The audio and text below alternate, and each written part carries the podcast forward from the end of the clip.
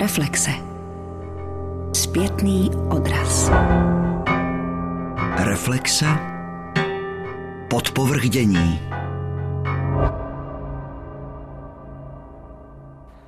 Dnešní díl pořadu Reflexe divadlo se bude věnovat festivalu třináct plus, který se konal od šestého do jedenáctého února v divadle v Dlouhé.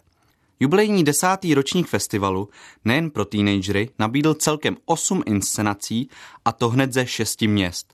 Plzně, Mostu, Ústí nad Labem, Brna, Ostravy a samozřejmě nechyběla ani domácí Praha. V dopoledních a večerních představeních se řešila témata svobody, manipulace, odvážné lásky, ale také všudy přítomná rizika sociálních sítí a kyberprostoru obecně. Náměty byly převážně současné, ale nalezli bychom i tituly odkazující se k nedávné minulosti či dystopické budoucnosti. Součástí festivalu byly také dopolední diskuze a jeden večerní workshop. Celé festivalové dění reflektovali, jako již tradičně, studenti divadelní vědy Filozofické fakulty Univerzity Karlovy, divědové na blogu. Dobrý den, vítáme vás na desátém ročníku festivalu třináct plus. Připravte se, bude to maso. Vypněte si mobily a užijte si to. Kromě reflexí všech inscenací připravili divědové také dnešní díl, v němž některé ze svých textů doplní o krátké glosy, ale především vyspovídají tvůrce i herce a zaměří se na samostatnou otázku diskuzí a doprovodných programů v podobě workshopů. Festival zahájilo plzeňské divadlo Alfa inscenací Alfa Farma, která jako inspirační základ využívá Orwellův alegorický satirizující román Farma zvířat. Nakolik může být už samotná předloha problematická a komunikuje-li dostatečně s cílovým publikem, prozradí Barbora Schneiderová. K určitému zjednodušení si ještě přidali autentický příběh rolníka z padesátých let, Josefa Straky. Může se to zdát jako způsob, kterým motivy z Farmy zvířat líp předat mladšímu publiku, ale podle mě to spíš najednou přidává další motivy a celou tu strukturu inscenace vlastně rozděluje a najednou tam vnímáme nějaký prvky z Orwella, nějaký silný příběh českýho rolníka plus nikdy nemizící odkazy na současnou politickou scénu, ať už jde třeba o nápis Bude líp, který nad celou scénou visí po celou dobu, nebo jiné narážky. Kolik různých věcí se tam objevuje, tak uh, ta síla najednou jakoby nějak nepůsobí. Třeba množství televizí, který možná má umocňovat nějakou sílu režimu, který uh, je stále přítomnej, všechny sleduje, vlastně postupně čím dál tím víc vykořisťuje a ubližuje obyčejným lidem, tak uh, nijak nefungujou, jenom podtrhujou loutkohru na stole a jsou spíš rušiví, než aby pomáhali říct něco víc. Zároveň se mi zdá, že autorský tým trošku počítá s nějakým zájmem dospívajících lidí o knížku George Orwella, nebo alespoň počítá s celkem velkým přehledem zhruba těch patnáctiletých lidí, pro který hádám, že je to vytvořený. Jenomže problém je v tom, že i kdyby se ty lidi o to zajímali a pokud ten přehled mají, tak zase nemůžou rozumět úplně všemu. Inscenace by nejspíš pomohlo, kdyby se na předlohu tady možná úplně vykašlala a šla jenom jednoduchým způsobem přes ten český příběh, který může být i českému dospívajícímu člověku mnohem bližší. A může se stát něčím, proč se ten mladý člověk o to vůbec začne zajímat, pokud se o to doteď nezajímal. Hned dvě inscenace doputovaly na festival z Mostu. Tedy jak z Městského divadla, tak z divadla rozmanitostí. První z nich, Home Video, v režii Adama Doležala a dramaturgii Zdeňka Janála, se zabývá kyberšikanou. Inscenace se vedle jistých dramaturgických trhlin zdá být sporná přehnanou hereckou stylizací a základním nastavením charakterů, kdy je mládež rozehrávána až přes příliš prvoplánovými gesty a dikcí. Ne každý puberťák je takový, obzvláště pak ten, stejně jako v tomto případě, který má nějaký problém a bezradně k němu hledá rozumné řešení. Výstavbu a budování situací schazuje kdejaká nahodilá proměna, vtípek, odlehčení. Vážnost zde nemá pevné ukotvení, vždy se musí vytvářet od začátku. Často se balancuje na hranici účelnosti, povrchnosti a štrapnosti a největší škodou je podbízivé jednání, které rozmělňuje jinak zdařilé a proději zlomové okamžiky. Nakonec tak silný příběh se závažným tématem spíše strádá, nežli nabízí. A nezachrání jej ani následná diskuze, kde vznikala snaha důležitost představení piedestalizovat. Což by nebylo potřeba, kdyby se vše zde řečené objevilo na jevišti. O to zajímavější byla poté inscenace bez keců a bez autorit, která vznikala souběžně s novou dramaturgickou linií divadla rozmanitostí Club Fourteens a všem nešvarům, kdy si divadlo hraje na to, že hraje moderně a pro mladé, se vyvarovala. V divadelním klubu jsem se bavil s jejím autorem a režisérem Jiřím Ondrou. Anotace k vaší autorské inscenaci prozrazuje, že jde o volnou inspiraci románem Kdo chytá v žitě a několika dalších takzvaných teenage manifestů. Dokázalo byste tyto zdroje představit blíže a prozradit, nakolik se ve hře odrážejí? No, jsou to takové stopy. V podstatě jde o autorskou inscenaci. Vznikla vnitřní potřeby udělat něco pro tuto věkovou skupinu. A krom toho Salingera, který je, bereme ho vlastně jako nějaký, nějak jsme si ponechali konstrukci té knihy nebo příběhu, tak jsou do toho zamotaný další zdroje. Jedním z nich je například Robert Musil z Matky chovance Torlese, pak se tam odráží trošku Petr Placák s Medorkem, pak je tam trochu autor, který se jmenuje Murlevet, myslím Zimní bitva. A pak je to do jisté míry inspirovaný takovým seriálem pro teenagery The End of the Fucking World, který je taková vlastně trošku krutá, groteska, sociální, dá se říct. A my jsme si spíš vzali nějaký téma toho, když se člověk v určitým větu střetne s nějakým, dostane se do nějakého bodu zlomu, který jsme asi každý zažili a vymezuje se vůči všemu možnému. Ta naše inscenace vznikala takovým způsobem, že byla nějak, já jsem přinesl nějaký texty, nějaký materiály a pak se to postupně skládalo dohromady. Ten text nebyl úplně jako jasný na začátku zkoušení, takže do toho vstupovali i herci se svými nápady, pak do toho vstupovala autorská hudba Tomáše Alferyho a Václava Hoskovce, který v té inscenaci hraje. Pak jsme se tam lehce inspirovali například Filipem Topolem a hudbou Psích vojáků a takovýma dalšíma jako stopama, takže je to vlastně takový zvláštní autorský hybrid, který se motá tady kolem toho tématu teenagera, který naráží na takovou všeobecnou nespokojenost se svým okolím. To je poměrně dost zdrojů. Co by to teda tomu mladému divákovi mělo říct? Já bych řekl, že to hlavní je nějaký střet jako s realitou, v podstatě se tam řeší nějaký současný problémy. Jako snažili jsme se k tomu tématu prostě přistoupit srdečně, bez nějakých předsudků. Myslíme si, že řešíme prostě nějaký témata, které jsou dnešním teenagerům blízký. Těch témat je tam víc, to hlavní je asi útěk z domova. Na webových stránkách divadla rozmanitostí je psáno, že inscenace bez keců a bez autorit je určena divákům čtrnáct plus, což nebývá úplně běžná nebo řekněme často používaná věková kategorie. Nakolik vnímáte rozdíl mezi vámi zvolenou cílovou skupinou a jak vlastně vy sám nahlížíte tyto škatulky?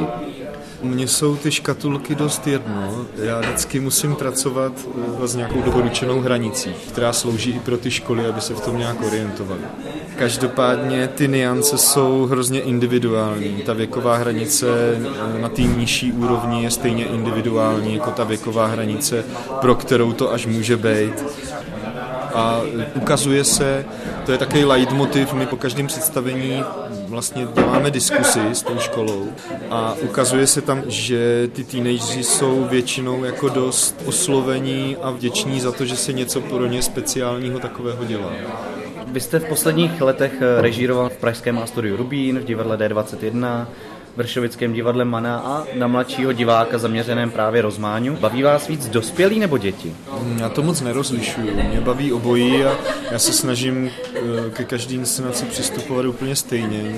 A co je důležité je říct, že je to pro mě ideální kombinace, nezabřednout v té jedné skupině. No, baví mě obojí, baví mě obojí a krom toho mě baví další věci, baví mě psát, jako texty hudební, dramatický. nevím, teď vlastně mě čeká rozhlas, já to jako nějak nerozlišuju, mně to prostě přijde, že to má stejný základ, jako všechno. Dokázal byste říct, co si myslíte, že je právě pro diváka třináct plus důležitý, nebo jak na něj vlastně útočit, jak ho zaujmout? Já hodně čerpám ze svých zážitků z diagnostického ústavu a z dětských domovů, kde jsem po určitou dobu pracoval, kde jsem fungoval jako, že jsem tam dělal dramaterapii, a mě na tom baví to, že může někoho zaujmout jako divadlem dost zásadně, jo? Protože je to dost zásadní věk, kde se rozlišuje právě, že pokud vás to divadlo otráví, tak třeba na pět let tam nebudete chodit, pokud vás zaujme, tak se může stát, že vás zaujme jako na zbytek života. Takže je to velká zodpovědnost a myslím si, že v tom je to specifický, to publikum, no. Že je citlivý na jakoukoliv faleš, na jakoukoliv divadelní maníru nebo divadelní machu a je velmi schopné to publikum rozlišovat, co jako věřím a čemu nevěřím. Další inscenace představí Nikol Škvarová a Eliška Seveldová. Doplní tak své texty, které se zabývají inscenacemi z divadla Petra Bezruče, hashtag Nejsem rasista ale v režii Bráně Holička a činoherního studia čtyři sta padesát jedna stupňů Fahrenheita režijního dua Adama Svozila a Kristýny Kosové.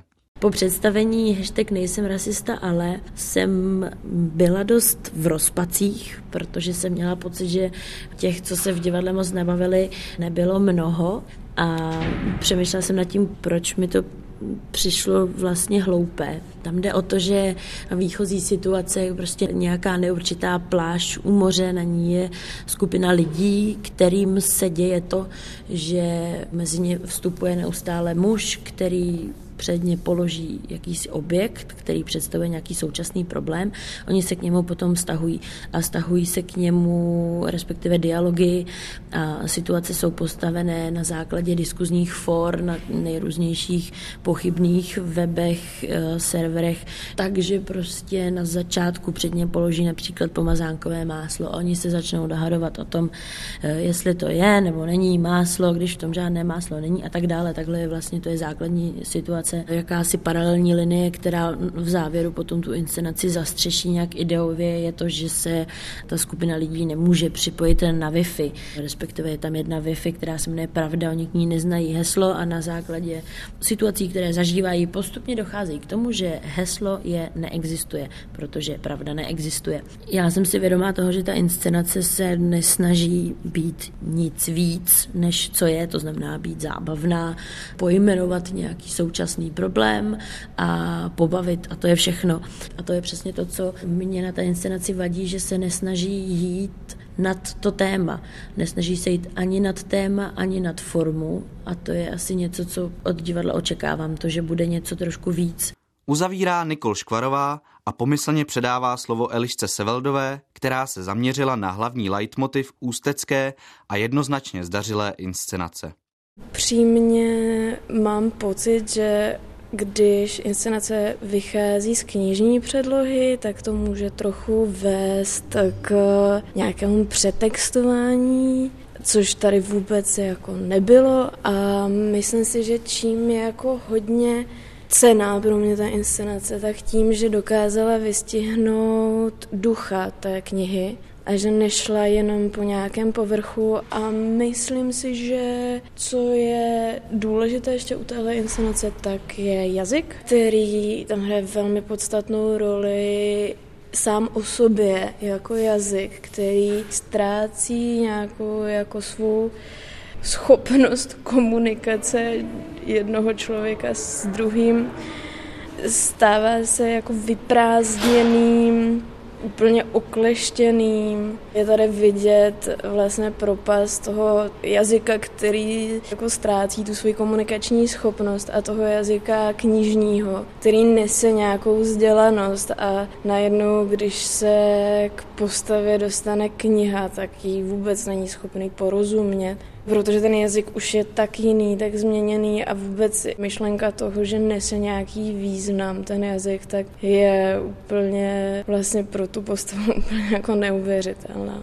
Jedním z vrcholů celého festivalu byla brněnská inscenace Vnitřní nepřítel. Čtyři přátelé nerozluční jako psí smečka. Max a jeho dívka Selma, Simon a George. Přísný mentor Eddie, dobrosrdečná psycholožka Luisa. Max zmizel. Nedal o sobě vědět, ale na jeho facebookovém profilu se objevilo video, na němž oddělá chlápka v oranžovém. V příběhu není ani tak důležitý obecný rámec, jako spíše důsledky pro postavy, jejichž postupně se odhalující background vypráví o zvrácenosti doby, kdy můžeme být manipulováni médii či silnějšími a mocnějšími jedinci. Strach. Mysl zatemňující strach z džihádu, o němž ani nevíme, zdali je skutečný. Vnitřní nepřítel je text francouzské dramatičky Marilyn Matej a poprvé byl českému publiku představen v roce dva tisíce sedmnáct na festivalu francouzského divadla Sněstu žábu.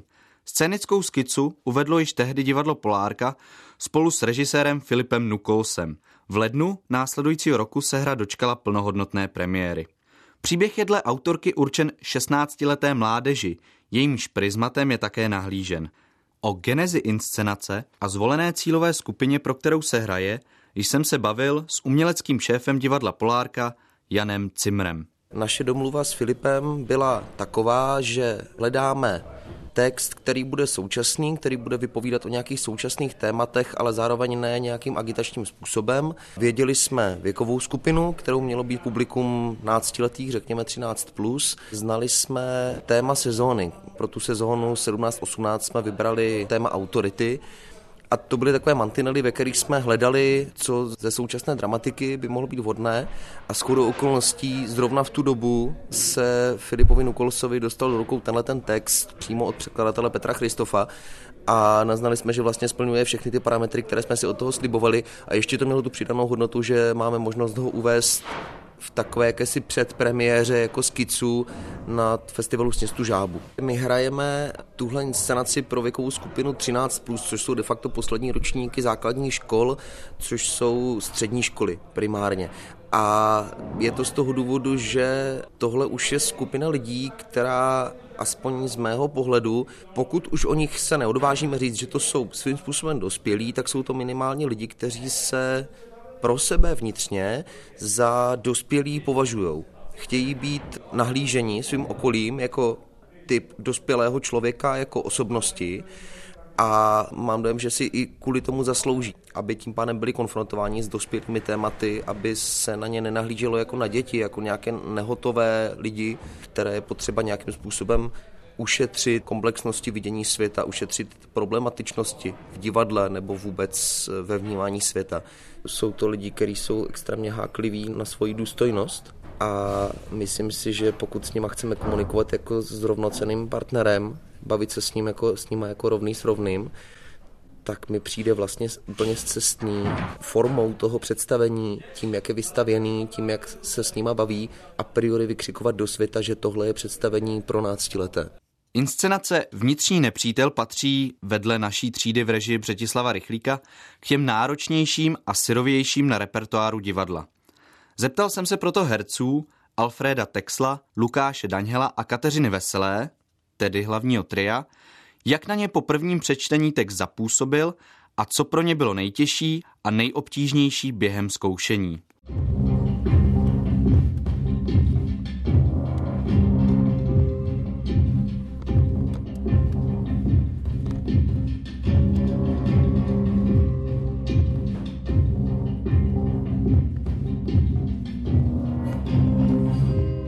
Tak zapůsobilo to na mě jako docela drsňárna, a hlavně to, že to je současný text, že to je, velmi to reflektuje tu situaci vlastně s Islámským státem, objevuje se na ten džihadista John, tak tohle to mi vlastně překvapilo, úplně takový fakt současný text, jako když by to prostě byly dnešní noviny. Obtížný to bylo v určitým vlastně hledání si takového klidu, ačkoliv si nemyslím, že Simon by byl klidný, to vůbec ne. Já si myslím, že oproti Žoržovi, že v něm jakoby pořád se něco jako vře, že není nějak nevybouřený něčím. To pro mě bylo to nejtěžší a je to pořád vlastně, každou tou reprízou je to pro mě těžší, zároveň vidím, že jsem na té cestě snad i o trošku dál, jo, mi přijde vždycky, ale je to hrozně soustředění. Myšlení na to, že třeba dva dny předem už vlastně, dva, tři dny si už opakuju text prostě podvědomě, když jdu do divadla nebo, nebo doma vařím. Jo, že to není nic nic jako lehkýho pro mě vlastně.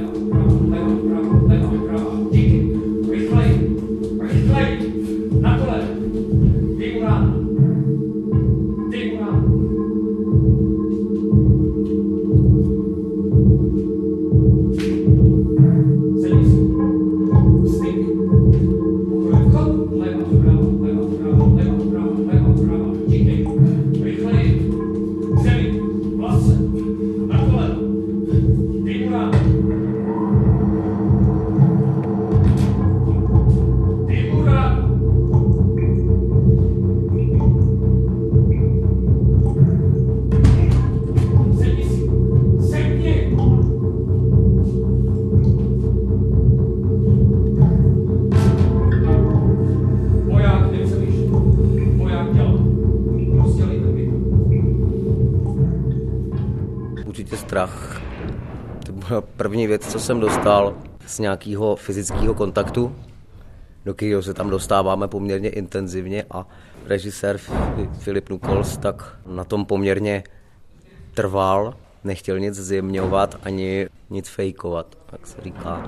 A pokud tak, tak velmi dobře, což se nám, myslím, daří, ale přímě měl jsem opravdu strach z těch fyzických akcí, jak to budeme zvládat, neublížit sobě, neublížit kolegovi, tak prošli jsme nějakým tréninkem a, a dobrý, tak si občas ublížíme jenom trošku. Tady ta náročnost pro mě určitě byla v tom komorním prostoru.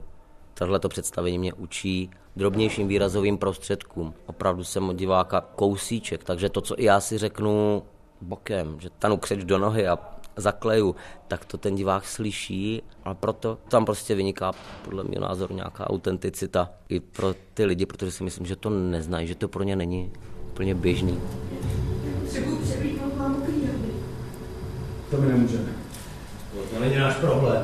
Jo. Ale jestli mě to řekně. Nemůžeme tě nechat odejít.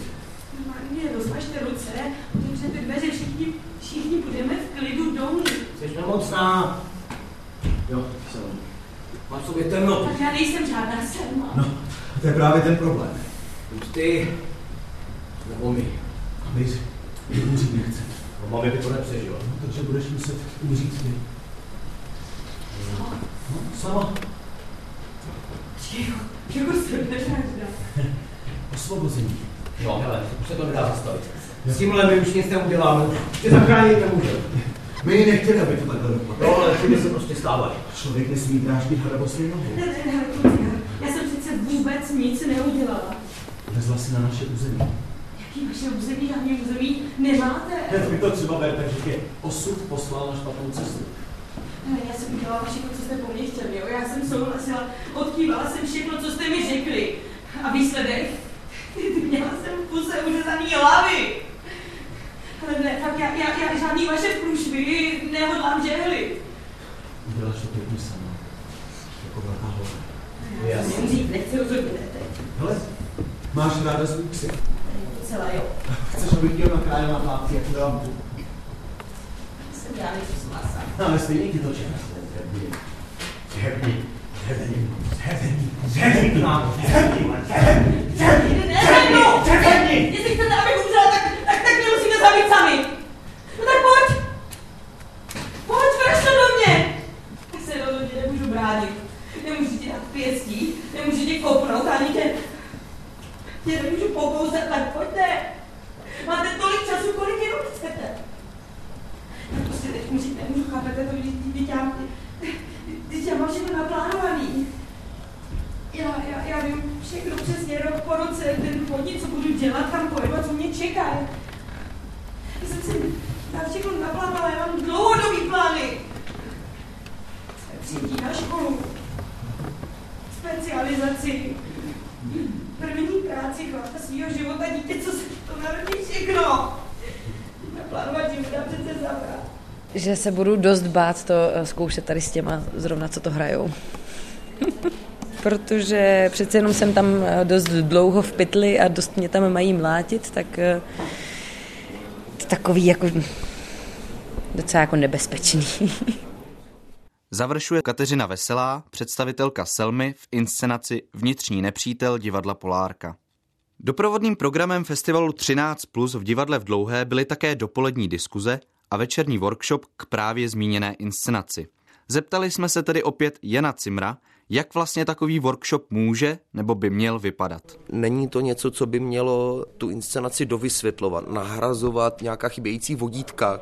Ta inscenace, tak jak je postavená samonosná, je srozumitelná, paradoxně možná srozumitelnější vrstevníkům těch hrdinů, než je nám nebo ještě starším generacím. Je to prostor, ať už je to nějaká příprava před tím představením, případně reflexe na základě těch metodických listů, které jsou určeny pro učitele, kteří do těch škol přijdou, nebo je to přímo ten workshop. Obojí by to mělo nabízet prostor e, otevírat a vědomě reflektovat a dál rozvádět témata, e, kterých se ta inscenace dotýká. Ty workshopy jsou vystavené nebo inspirované metodami divadla Fórum, takže studenti nebo diváci, kteří se jich účastní, tak se můžou sami konfrontovat s modelovými situacemi, které se podobají situacím, do kterých se dostávají hrdinové té hry, a můžou je nějakým způsobem na vlastní kůži prožít. Je to ještě zase další úroveň toho zážitku, nejenže nějakou situaci, nějaký stav člověka sleduju, ale můžu se do něj sám vžít, můžu ho sám prožít zážitkem, a i protože třeba i z mého pohledu ta hra primárně mluví o manipulaci, člověka člověkem mluví o strachu, který činí člověka manipulovatelným, tak tohle jsou ty situace, do kterých ten workshop lidi dostává. Učí je poznávat ty mechanismy, naučit se témat, který ta inscenace nese, vyvozovat modelové situace, vyvozovat věci, které si můžu nějakým způsobem přebrat dál pro život. Polárkovské uvažování o koncepci workshopů a diskuzí zkoumala dále Nikol Škvarová v rozhovoru s jedním z lektorů, Matějem Záhoříkem. Mě by nejprve zajímalo, jak vznikla myšlenka na to udělat workshop k inscenaci Vnitřní nepřítel, jaký je jeho základní koncept, proč ho vlastně dělat a co je jeho cílem. Základní myšlenkou jsou vlastně dvě věci. Za prvé se ukázalo, že mnohdy lidé, kteří vidí představení Vnitřní nepřítel, mají oni sami pocit, že se vlastně nevyznají v příběhu, který se jim ukazoval. Taky se mnohdy ukazuje, že to není pravda, že velmi dobře pochopili, co se děje, a potřebují v tom jenom ujistit, že to, co viděli a to, co pochopili, pochopili správně a že pravda je opravdu krutá. Druhý základní motiv je téma manipulace a vůbec nějakým způsobem s nimi rozehrát a pobavit se a rozehrát se na téma manipulace.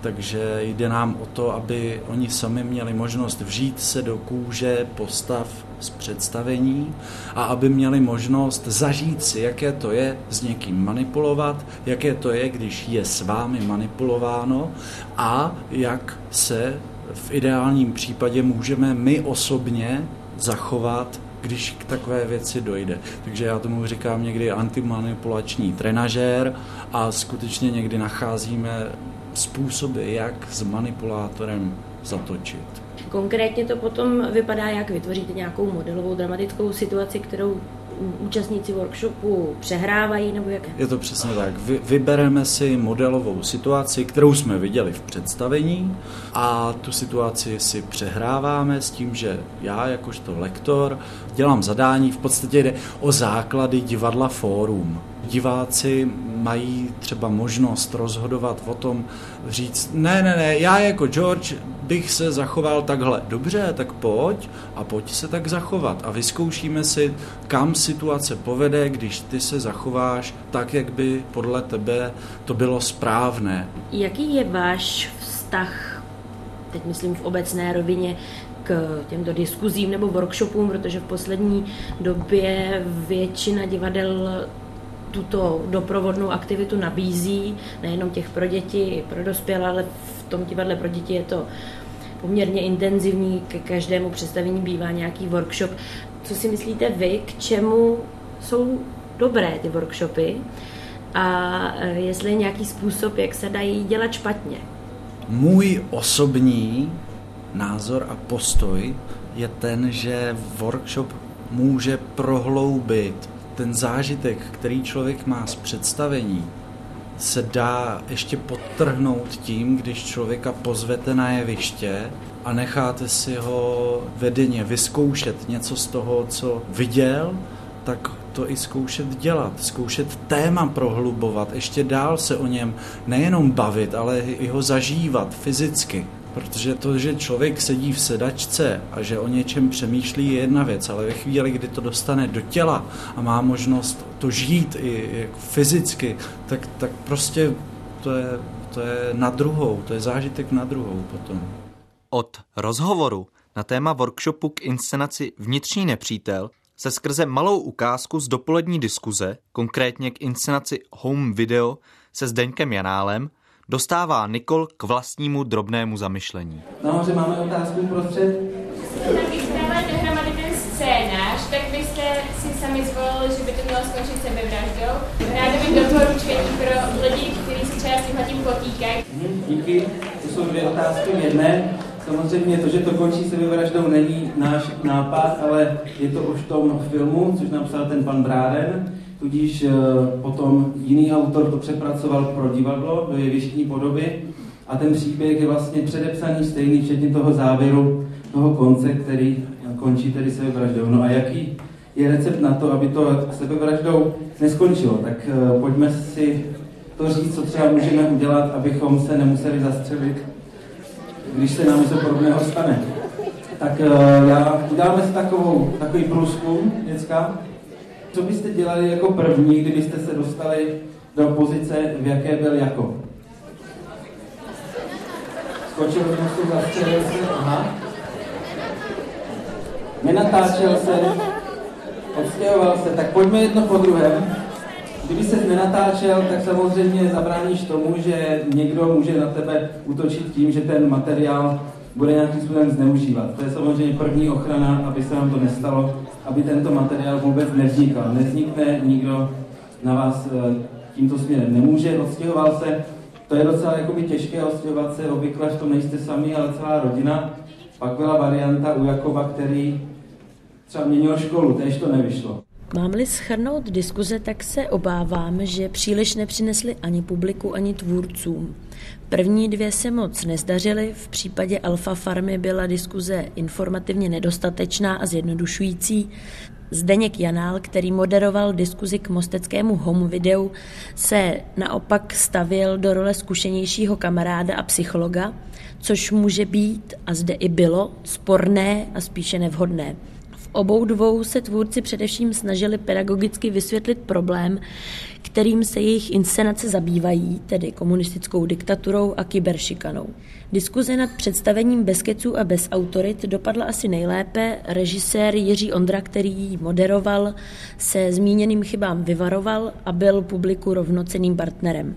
Účelem diskuzí a workshopů je pomoci dětem analyzovat viděné a porozumět mu, zkusit si prožít situace z představení, zaujmout k nim osobní postoj, který dále formuje kritické myšlení. Měly by být cenným zdrojem informací pro tvůrce o tom, jak děti inscenaci čtou a jaké jsou její slabiny. Divadlo pro děti a mládež těmito doprovodnými akcemi totiž významně přesahuje hranici obyčejného divadelního představení. Diskutovat s plným sálem teenagerů je samozřejmě nelehký úkol. úkol a je potřeba dělat tyto diskuze strukturovaně a citlivě. Musí vzniknout atmosféra, kde se děti otevřou a jsou ochotné prezentovat svůj názor. Pokud se diskuze a workshopy dělají kvalitně, mají velký smysl. Dokladem toho je například amatérská přehlídka divadla pro děti a mládež Popelka Rakovník, kde se pracuje s dětským publikem kontinuálně a dlouhodobě. Nicméně celá problematika je samozřejmě velmi rozsáhlá a je třeba neustále ji ohledávat. Myslím ale, že je důležité, aby diskuze a workshopy vedli lidé, kteří se na takovou práci orientují či přímo specializují. A ideálně někdo, kdo stojí mimo inscenační tým. Nehrozí poté zcela logická tendence opisování a vysvětlování vlastního díla. Pokud jsou workshopy a diskuze vědomě strukturované, lze získat naprosto nedocenitelný a nesmírně zajímavý materiál jak pro tvůrce, tak pro teatrology, kritiky, pedagogy i děti. Hodnotí Nikol Škvarová a my se tak chýlíme k závěru festivalu, který završila domácí dlouhá svou nejnovější inscenací. Novelu Jana Otčenáška Romeo, Julie a tma z prostředí okupace Československa za druhé světové války adaptují v divadle v Dlouhé do divadelní podoby. Tragický příběh lásky studenta Pavla a židovské dívky Ester v temné atmosféře Prahy v období Heidrichiády nastudovala režisérka Hana Burešová, která je spolu s dramaturgem Štěpánem Otčenáškem zároveň autorkou nové dramatizace. S hercem Pavlem Neškudlou a dramaturgem Štěpánem Otčenáškem se o předloze i inscenaci bavila Veronika Štefanová. Mě by samotného nikdy nenapadlo dělat cokoliv od mého otce, ale je pravda, že toto vzniklo, takže si Hana povšimla toho, že máme novou herečku Marušku Poulovou, která by byla ideální představitelkou Ester. K tomu máme ještě dalšího mladého nového herce Pavla Neškudlu a ten taky jako velmi dobrým představitelem Pavla zase. Takže vlastně ten prvotní impuls byl přes ty mladý herce, který tady máme v divadle a kterým jsme chtěli dát nějakou větší příležitost. No ale samozřejmě to není jediný důvod, asi ten nejhlavnější je společenská situace teď u nás i v Evropě, rostoucí nacionalismus, xenofobie, rasismus, který samozřejmě zas to téma holokaustu vrací a aktualizují. My vzhledem k tomu, že hrajeme hodně pro mladé publikum, pro které už jsou tyhle ty události těžkou minulostí a mnohé z nich asi už ani moc ta minulost nezajímá, tak máme pocit, že by bylo dobré jim to připomenout, co ta doba obnášela a zároveň tím, že ta knížka má velice silný příběh, milostný, tragický, tak si myslím, že i prostřednictvím tohoto příběhu je možné těm mladým tu věc přiblížit, aby se jich pokud možno i trochu dotýkala. Těžiště knihy leží v kontrastu mezi mladou láskou Pavla a židovské dívky Ester a terorem Heidrichiády. Dva milenci se ukrývají v malé místnosti a sní o společné budoucnosti. Pavel si je však vědom rizika, které jim hrozí a o celé situaci mimo jejich místnost se brzy dozví i Ester. Novela byla zpracována už mnohokrát, a to i na divadle, vznikla celá řada divadelních dramatizací. My jsme si tedy prohlídli, zjistili jsme, že to byly dramatizace z padesátých a šedesátých let, že nám už nevyhovují a že si budeme muset teda obstarat vlastní. No, takže jsme přistoupili k tomu. No a v čem se asi ta naše dramatizace liší od těch předchozích a nakonec i trochu od knihy, je, že zatímco v té novele je ten příběh sledován prostřednictvím Pavla, tak my se snažíme tenhle ten pohled rozšířit i na Ester, která vlastně i v průběhu inscenace je neustále přítomna na jevišti. A vedle těchto dvou hrdinů je tam ještě ten hrdina třetí a to je ta doba, teda Heidrichiáda, která nás taky hodně zajímá, kterou se snažíme taky do toho maximálně dostat. V dramatizaci Štěpána Otčenáška a Hany Burešové vznikl text, který pracuje nejen s dramatickým obloukem a příběhem, ale také s principy epického divadla. Proto dobu, která se hlavním hrdinům jeví jako zlý sen, v inscenaci zpřítomňuje chór. Jedním z nejnáročnějších úkolů pro inscenátory bylo vymyslet, jak zobrazit uzavřený prostor, ve kterém se značná část děje odehrává, tedy prostor, ve kterém se mladí milenci ukrývají před hrůznou realitou. Nakonec je tam opravdu malý prostor, nějak jako ohraničený, na kterém opravdu ona teda celou tu inscenaci stráví na těch několika metrech. Ten prostor samozřejmě tam hraje v mnoha významech. Jednak je to ten prostor záchrany, kde ji teda Pavel ukrývá, ale zároveň, protože ona tam většinu dne je sama izolována naprosto, tak je i celou vězením. Je to naprosto pro ní nesnesitelný vlastně prostor, že, z kterého má potřebu nějaký uniknout. Pavla, který stojí na prahu dospělosti, vnímá herec Pavel Neškudla jako mladého muže, který který v sobě dokáže najít odhodlání a sílu pomoci člověku v nesnázích navzdory nebezpečí, kterému kvůli tomu hrozí. Který se je vědom veškerých aspektů toho, který to může jako skýtat, to, že může zemřít on, to, že může ohrozit rodinu, všechny jeho přátelé a to, že i přesto je vlastně schopnej se tady toho dopustit, tady toho gesta, si myslím, že vyžaduje neuvěřitelnou sílu v tom člověku. A takhle já se to snažím pojímat. Myslím si, že ne každý člověk v tady tom věku by byl schopný se něčeho takového dopustit vyloženě prakticky, jako to udělal on. Letošní festival třináct plus ukázal, že tuzemská scéna divadla pro mládež, tedy divadla, které se cíleně zabývá touto věkovou kategorií, výrazně roste a aktivně posouvá své hranice. Tu více či méně úspěšně, ale především nebojácně objevuje, experimentuje, komunikuje. Možná stejně jako sám festival se už sama blíží své pubertě, a to nejen z hlediska širokého spektra žánrů, či lépe řečeno inscenačních postupů, ale i veškerého dramaturgického, režijního i koncepčního uvažování. Přes dva tisíce diváků tak bylo opětovně popostrčeno k tomu, aby s návštěvou divadla nezaháleli. Nezbývá, nežli se těšit na další ročník, ten jedenáctý, přičemž čekání se lze zkrátit dalšími festivaly, na nichž má mladý divák své pevné zastoupení.